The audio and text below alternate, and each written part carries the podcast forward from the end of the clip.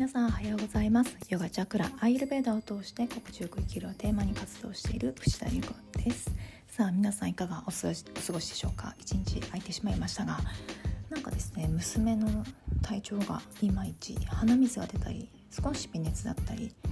睡眠が楽しみすぎて楽しすぎて あの夜寝れなくてそして、えー、朝は早く起きすぎてなんていうなんかこう生活がバラバラになってるというかライフなんですか生活スタイルがバラバラになっていて昨日も保育園帰ってきたらもうそのまま寝てしまってで8時半に起きて夕飯食べて11時過ぎに寝てえなっていうことをなんかこうバラバラしてしまって本人の体も疲れてるしさらにそういった不規則な生活がより疲れさせちゃってるんじゃないかなと思って今日は早めにお迎えに行こうかなと考えているところです。ね、なんか天気もちょっと不安定だし気温も暑かったり寒かったりで、こうバラバラなので体調も崩しやすいですよね皆さんもね。でアユベルアーユルベーダ的には今はですねこう水分をこう溜め込みやすい、えー、体が重だるくなりやすい時期っていう風にされてますカバっていうんですが、えー、その性質が高まる、え、時期と言われてます、まあ、この時はですね、えーと、少しこうスパイスを取り入れたりあの辛いものスパイシーではなくて辛いものではなくて、えブラックペッパーを、え入れたりだとかあとシナモン入れたりだとかそういったスパイスをちょっと加えるっていうことだったりなるべく、え乳製品だったり油っぽいものっていうのは避けるようにしたりもちろん季節のお野菜なんていうのもあの取るようにするっていうのがいいですね。えー、私は昨日しそをたくさんこうお魚の上に乗せてああすごくいい季節だななんていうふうに思いました。またこういった、えー、お食事の話もまたどこかでお話ししたいなと思ってます、えー、今日はですね幸せについてお話をしていきたいなと思ってます。では次のチャプターから本題に行きましょう。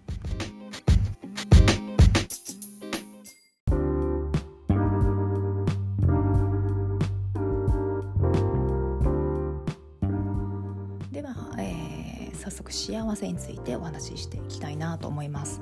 えー、幸せっていう字は、えーと、幸福の幸ですね、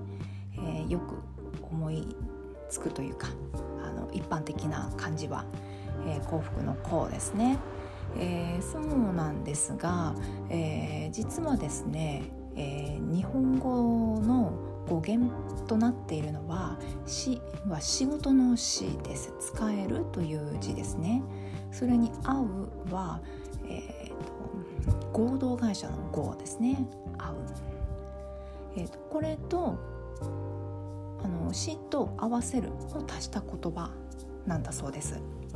で死はするの連用形です。何かをして何かと巡り合わせるということが語源だった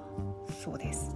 でもともとは良い幸せばかりでなく悪い幸せもあるというふうに使われていたようです。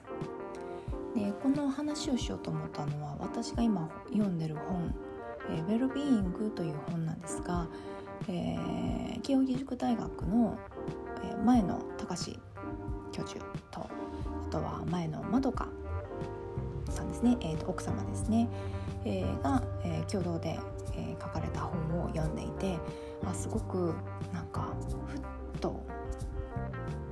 何ですかねハッと したんですよねこの文章に。幸せっていうのは、えー、もともと死するっていうのと合わせるかを足した言葉っていうのを聞いてなんかあすごく、うん、いいなと思ったんですよね。ここで私が思ったことは、えー、何もしなければ幸せは来ないということ。でもう一つは、えー、良い幸せばかりでなく悪い幸せもある。なんだけれども、えー、悪い幸せにフォーカスをしていたら良い幸せに気がつかない。というのがこの文章を読んだ時に、えー、自分の中にこう気づきとして出てきました。やっぱりですね何も動かなければ幸せって来ないんですよね。これは何か大きなことを成し遂げないといけないとかではなくてただ単に動くっていうこと。歩くもそうだし食べるもそうだし、えー、食べることによってあ美味しいな幸せっていうのもそうですよね。なんかそれをすごく思ったんですよね。何もしないでただ単に幸せを待ってるっていうのはありえないなっていうのをこの文章を読んで思いました。それとですね、えっと、仕事の死なんですが使えるっていう字ですよね、えー、この使えるっていうのがなんか私にとってはですね、うん、こう人生のテーマだなと思っていて、えー、使えることっていうのが幸せだなっては、えー、最近思うんですね。自分のため自分を満たすってことももちろん、えー、大前提ですこれが最初の一歩なんですが自分を満たして周りの人に使える周りだけでなく世の中の人々に使えるようなそんな貢献するっていうことがより幸せを感じるんですよね。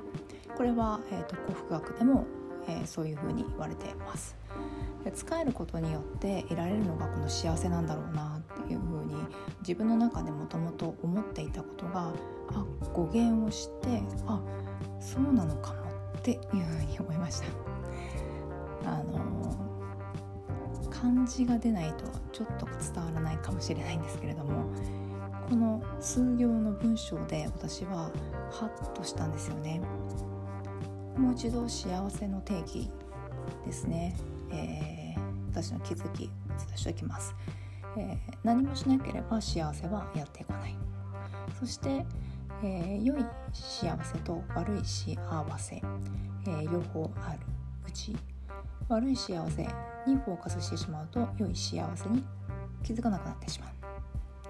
そして3つ目は使えるっていうことが幸せなのではないかな。周りの人に貢献するっていうことですね。この以上3つでした。皆さんは幸せってどういうふうに捉えてますか？是非ですね、えー、あなたにとっての幸せっていうのは何なのかなって今一度考えてみていただくといいんじゃないかなと思います。またお会いしましょう。最後まで聞いてくれてありがとうございました。今日も一日あともう少し楽しく心穏やかにハートを丸く過ごしていきましょうね。ラテラで。